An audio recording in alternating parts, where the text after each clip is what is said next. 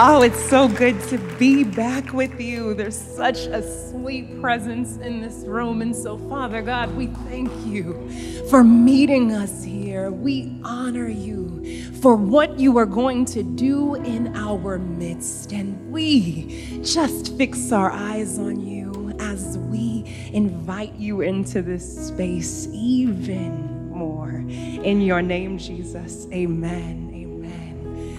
Oh, I am just so elated to be here with you today. Thank you so much for having me. This is one of my favorite places in Las Vegas, and your pastors are some of my favorite people. My goodness, they are those who see leaders who really speak to the need in them. And I have to tell you, it had been a hard summer. And Pastor Lindsay noticed that and she reached out and she held my hand as I cried through a few difficult things this summer. And then she held my hand when the joy, when the Lord turned that lament into joy. And so I'm just so incredibly grateful for what the Lord is doing here among each and every one of you. Today, we are going to be talking about the protection in prayer. And I have a few prayer warriors who have joined me today. I know y'all are prayer warriors as well. But one of the things that I have to tell you that I absolutely love about prayer is that we don't always have to know the right thing to say. As you all know, King David wrote many of the Psalms, and some of those Psalms he wrote were called imprecatory psalms. They were those God get them psalms. God get them because they have wronged me. And when you read them, they take you aback. You're like, oh my gosh, are we, are we allowed to say that? But one of the things that I love about that is that King David teaches us that we don't have to hide anything in the presence of the Lord. And it's in prayer that he protects us. It's in prayer that he changes the way that we think. It's in prayer that he redirects our attention. And I have needed that on more than one occasion. I have to tell you that I have loved this series. I've been able to catch quite a bit of it, and my goodness, the way Pastor Lindsay and Pastor Jeremy put that thing together at the end there, I was just in my space watching YouTube, clapping my hands like, you better.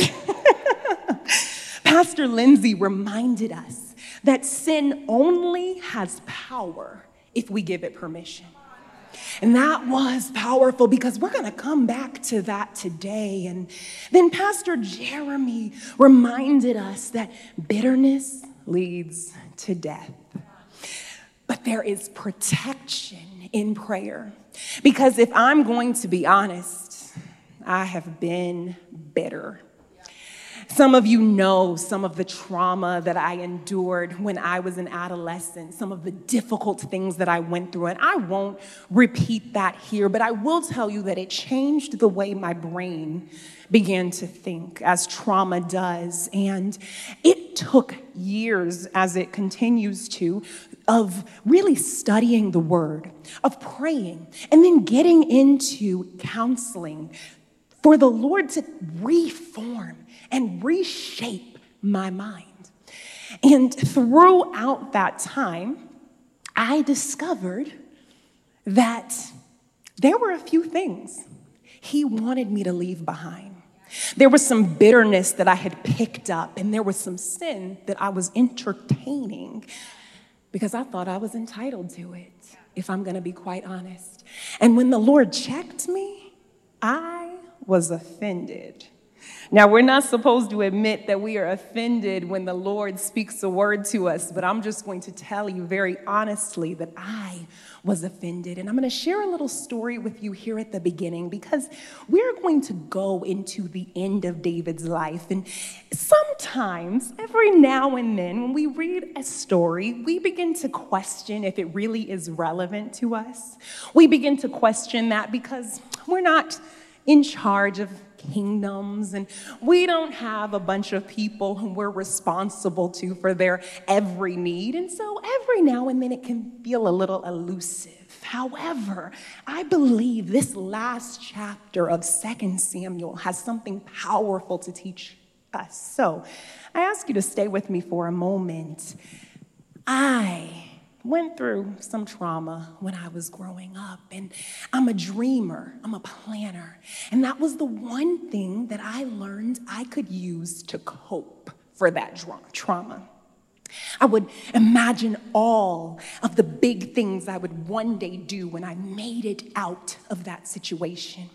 I would imagine all of the people I would flex on. Let's just be honest. I would imagine the look on their faces when I came back to that little small town in southern Illinois with all of my money. and I would imagine what they would think about me and what they would say about me then. I came to Las Vegas and the Lord began to heal my heart. And I just went through uh, a series of difficult things that he brought me through as he transformed me from what I'd endured in my past. And I got married, and then I started going to counseling. And by the time 2019 rolled around, I thought I was pretty healthy, and I was very pleased with myself. So as I ran on the track at Nellis Air Force Base that day, I had another thought. This time, I was excited about what I was going to be able to do for the Lord. And this time, I was excited about all of the people whom He would move through and heal, just as He'd done me. But I have to tell you that the Lord stopped me on that track. And although I've never heard His voice audibly, I knew it was Him because He said, it's time for you to get over that. I was offended, y'all. I was offended because it's true. I was thinking about one or two people I might impress when they heard others calling my name. One or two people I might impress when they saw my name on that space. One or two people. I didn't realize that all of that pride and all of that bitterness that I developed in my adolescence had followed me, and that it was preventing my prayers from entering into the presence of God because that is what pride does. It stunts our growth. It holds us back, and the very thoughts of dragging a few people through the mud caused me to drag my prayers through the mud. I tell you this to share with you what pride has done in my life, but let me tell you that I was offended because that idea that I would one day impress a few people, that idea that I would one day win some respect, that idea that I would one day be accepted was the only thing that had kept me, or so I thought, throughout all of that trauma that he allowed. I was upset. This is how I have coped for years. What do you mean it's time for me to get over this? You have seen what has been done to me. You have seen the injustices. You have seen the hard things I have walked through. So, excuse me if I take a moment to begin to think about how people will one day finally accept me. The Holy Spirit is sweet and the Holy Spirit is kind. And so he continued to speak to my heart in that space as I ran around that track. And he began to show me that there was so much more available. If only I would fix my eyes on him. That no one else really mattered, that he had been there all along, and that he would be with me, always ready to accept me and invite me into his presence. I share this story with you because rejection can lead to rebellion.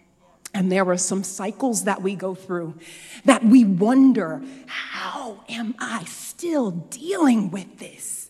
Why am I still going through this? I went through this when I was a young girl. I went through this when I was a young adult. How are we still here? And that is, to be quite honest, why I love 1st and 2nd Samuel. Because this man, King David, whom we learn is a man after God's own heart, went through cycles. And it was there that the Lord met him in every single one of them. And King David continued to learn the importance of repentance and renewal. Repentance and renewal. When we repent, when we apologize, the Lord renews our mind in Him. And I hope that I never forget the beautiful cycle of repentance and renewal because it can break every other cycle that has ever been developed in your life. There is protection in prayer. I'm going to read a lengthy piece of scripture here from 2 Samuel chapter 24, verses 18 through 25, because it is incredibly important and it is a beautiful moment that I don't want us to miss. Gad came to David that day and said to him, Go up and set up an altar to the Lord on the threshing floor of Araunah the Jebusite. David went up in obedience to Gad's command, just as the Lord had commanded. Araunah looked down and saw the king and his servants coming toward him. So he went out and paid homage to the king with his face to the ground. Araunah said, Why has my lord the king come to his servant?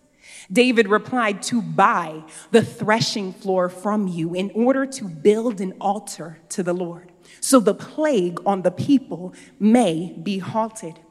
Araunah said to David, My lord the king may take whatever he wants and offer it. Here are the oxen for a burnt offering, and the threshing sledges, and the ox yokes for the wood. Your majesty, Araunah gives everything here to the king. Then he said to the king, May the Lord your God accept you. The king answered Araunah, No, I insist on buying it from you for a price. For I will not offer to the Lord my God burnt offerings that cost me nothing. David bought the threshing floor and the oxen for 20 ounces of silver. He built an altar to the Lord there and offered burnt offerings and fellowship offerings. Then the Lord was receptive to prayer for the land, and the plague on Israel ended. King David is a man after God's own heart, a man who made mistakes, a man who knew how to repent, a man who knew that the Lord would renew his mind and continue to remain in relationship with him. And when we meet him at the beginning of 2nd, chap- 2nd Samuel chapter 24, we find that the pride that he experienced has caught up with him yet again. I find that pride often comes from a place of pain. It's birthed in pain. And so, if you notice anyone in your life who you just begin to think, why are they so prideful? I encourage you to begin to pray for that pain that they are attempting to overcome through what they show you in the exterior. And so, King David is here again, and he demands that a census be taken. Now, the word does tell us that Israel had sinned against the Lord, and the Lord really moved against them. He stirred up David against them to host this census. But we know from Pastor Lindsay's teaching that there is no sin in our Lord and he can not sin. Instead, he gives us opportunities opportunities to follow his will or follow our way. And so, like all of us, King David had the opportunity to follow the Lord's will and resist this census, but he was dealing with some pride, and so he chose to host it. Joab, his commander, asked him, Why is this important? Why are you doing this? And he had no response. In verse 10, we learn that he finally realized he'd done it out of his pride, that he had angered the Lord, and that he needed to repent. And so Israel goes through a series of plagues that are really hard. Um, and when he begins to pray, when he begins to repent for his own sin and how he led Israel into sin, Gad, the prophet, comes to him to tell him what to do. And that is where we get to our first point because prayer renews perspective. It renews our perspective. You see, there are times where we can begin to believe our own hype. There are times where we begin to use those affirmations that caused us to get through a hard, difficult season to compliment ourselves more than we spend time praising our Creator. There are times where we begin to feel as if other people should be grateful for our partnership. There are times where we get the big head. And what I love about prayer is that it protects us because it continues to renew our perspective. We have a full circle moment here in first second Samuel chapter 24 because Gad tells him to go to Araunah the Jebusite's house. The Jebusites were those who really had control of Jerusalem before King David came in and took over the stronghold in 2 Samuel chapter 5. We know that the Israelites occupied Israel, but they did not succeed in expelling everyone from the land. And so the Jebusites were some of those who remained when King David first took the stronghold as his palace. And here, the Lord sends him back to a Jebusite's house, as if to say, I gave you all of this you would have none of this without me. The very reason you were able to conquer the Jebusites is because I was with you, is because I was fighting for you, is because I had gone and made a way before you. And so he brings David to Araunah the Jebusite's house as a reminder of who the God he serves is. And I just appreciate how prayer renews our perspective. I appreciate that because it reminds me that we serve the God of heaven's armies. It reminds me that we serve the God of peace. It reminds me that we serve the God, our provider. It reminds me that we serve the God who is the first and the last, the Alpha and the Omega, the beginning and the end. And without Him, Without him, we would be nothing. Prayer renews our perspective. It reminds us who we are, and more importantly, it reminds us of whose we are because it takes the pressure off. You know, he never did any of that. He never had any success without the Lord, and he didn't have to worry about maintaining it independently of the Lord either. It takes the pressure off. Prayer takes the pressure off of us. But it doesn't just renew our perspective, it reorganizes our priorities. You see, when he got to Araunah's house, Araunah asked him, Okay, what can I do for you? What can I give to you? I will give all of this to you. And David demands to pay for it because he knows that as servants to the Lord, we sacrifice. And where there is no sacrifice, there is no submission.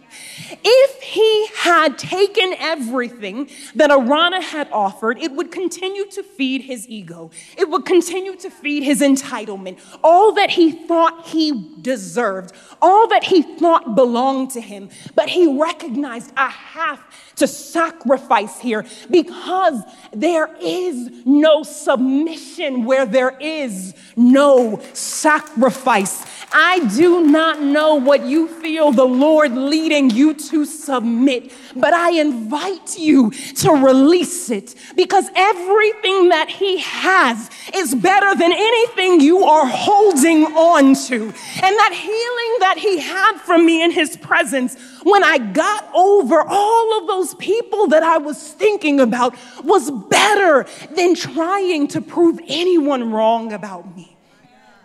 Prayer reorganizes our priority. And when he reorganizes David's priority, David submits, he surrenders because it was the Lord that had brought him through everything. It was the Lord who had been with him while he was a shepherd boy. It was the Lord who had helped him compose those early Psalms.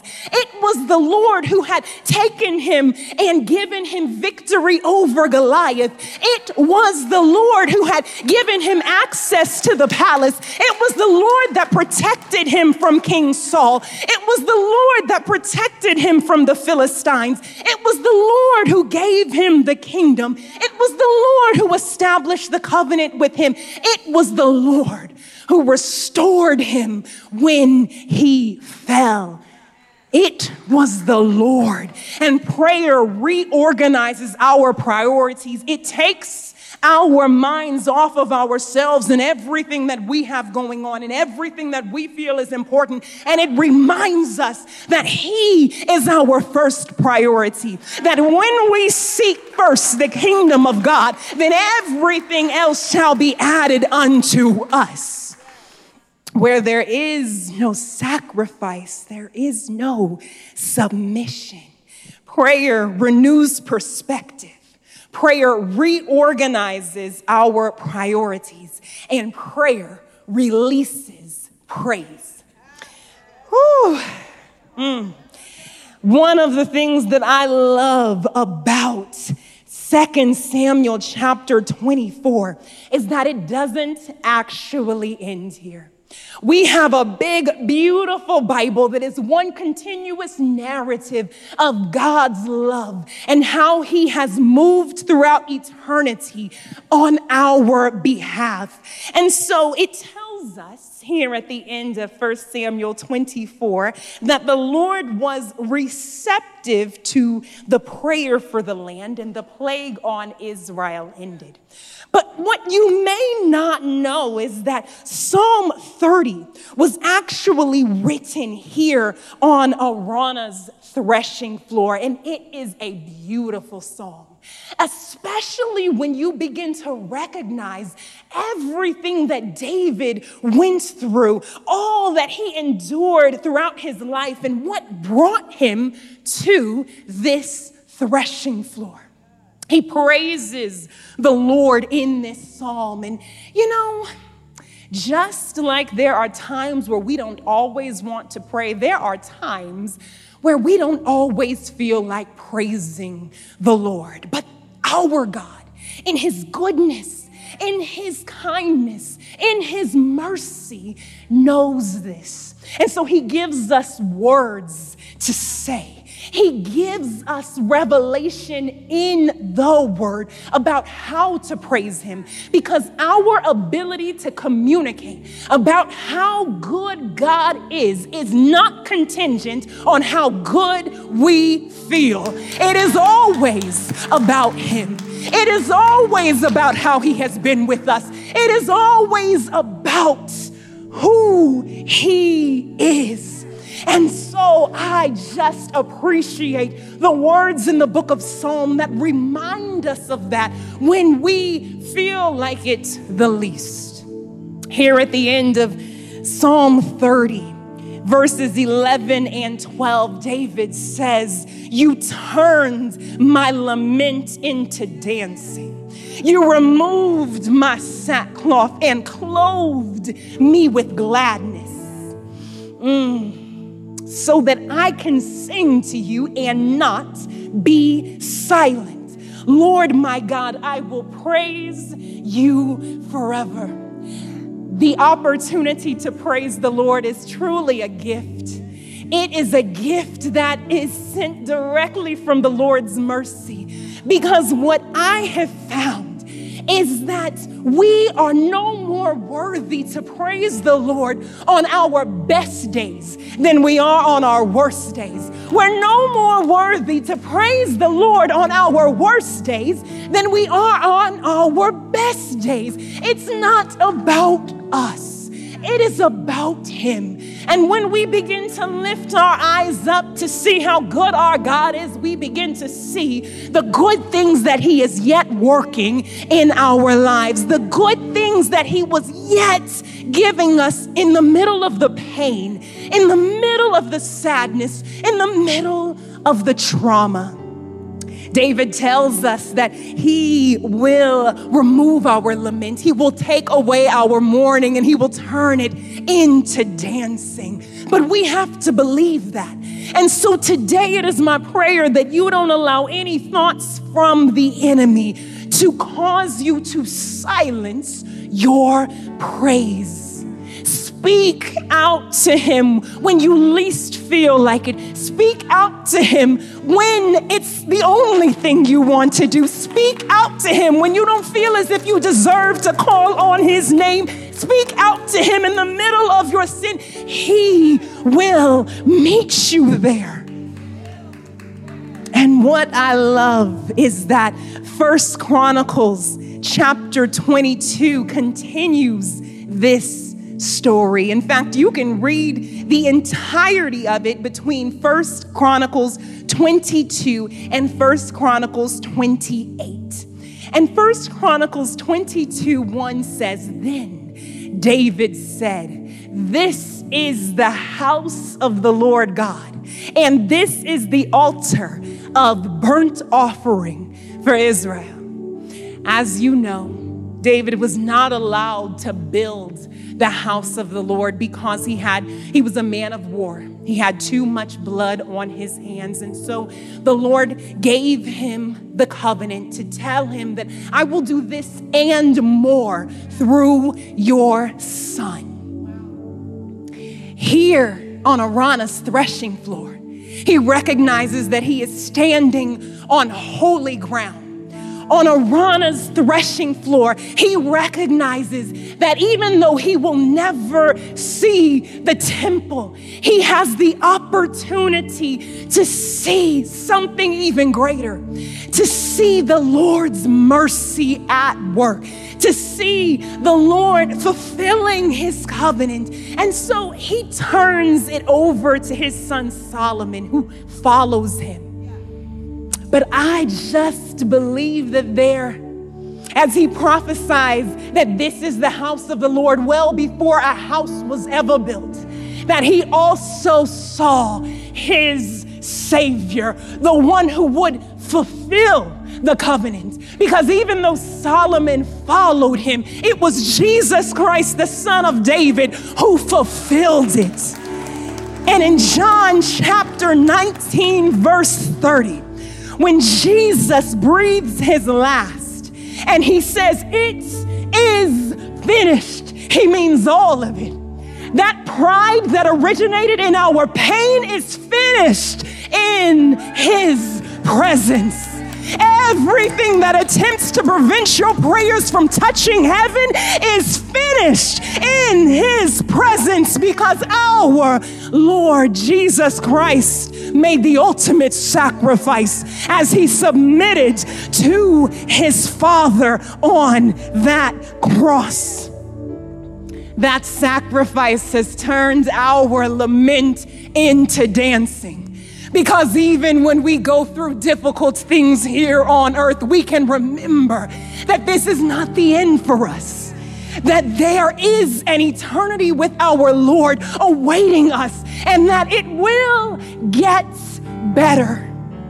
if you need to know that it will get better, if you want the assurance that it will get better, you can raise your hand, invite Him into your heart right now, and know that He will be with you in the middle of the messy prayers, in the middle of the indifference, in the middle of the nonchalance, in the middle of the pain, in the middle of the problems that you have. All you have to do is invite Him in. You can repeat after me Dear God, thank you for saving me from my sins. Thank you for renewing my life in Christ Jesus.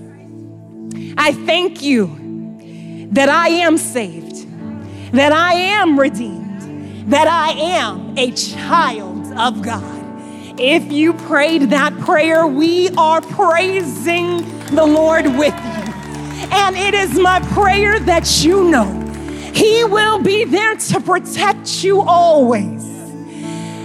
As we prepare to go into this week, I want to give you one thing to do. When I was here in May, I invited you to pause. It is my hope that you would continue to pause but instead that you would go one step further and that you would pray.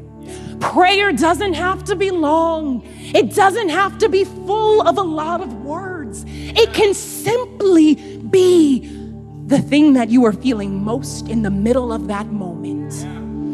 And I have found that one of the things that has helped to clear my heart of all that pride and all of those problems I walked through was learning how to pray for those that I once wanted to be accepted by, respected by, and invited by instead of wishing that they would look on me and think, How cool is she? I now pray, God, exceed their expectations. God, move on their behalf. God, do what they're asking you to do. And I tell you, I don't always want to do it, but it does more for me as He purifies my prayers and I learn I'm growing closer to Him than it may ever do for them pause and pray. Pray for those who have hurt your pride. Because when we bring it to the Lord, He moves. I have to share with you as I prepare to close that, as you know, I love your church family. You are my family. And I cannot thank you enough for the prayers that you have shared and all of the encouragement over the past year. Many of you know that it was a season of lament for me for so many different reasons. But today I am excited to announce that He has turned my lament into dancing. And my husband and I are 10 weeks pregnant today. Ah, I bless God and I praise Him for how He shows up for us, for how He moves in the middle of our prayers, even when we don't feel it.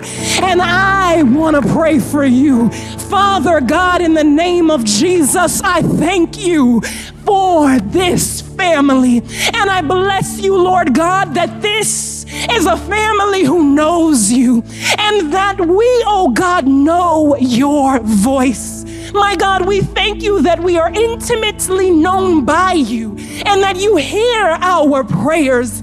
I praise you, Lord God, for the opportunity to learn how to pause and pray in your presence strip us of our pride and remind us, oh Jesus, that your presence is all that we need. It is all fulfilling, it is all satisfying, and it is all that we need. My God, you're good. You're worthy, you're holy, and you're righteous. And we thank you for your faithfulness. In Jesus' name, amen.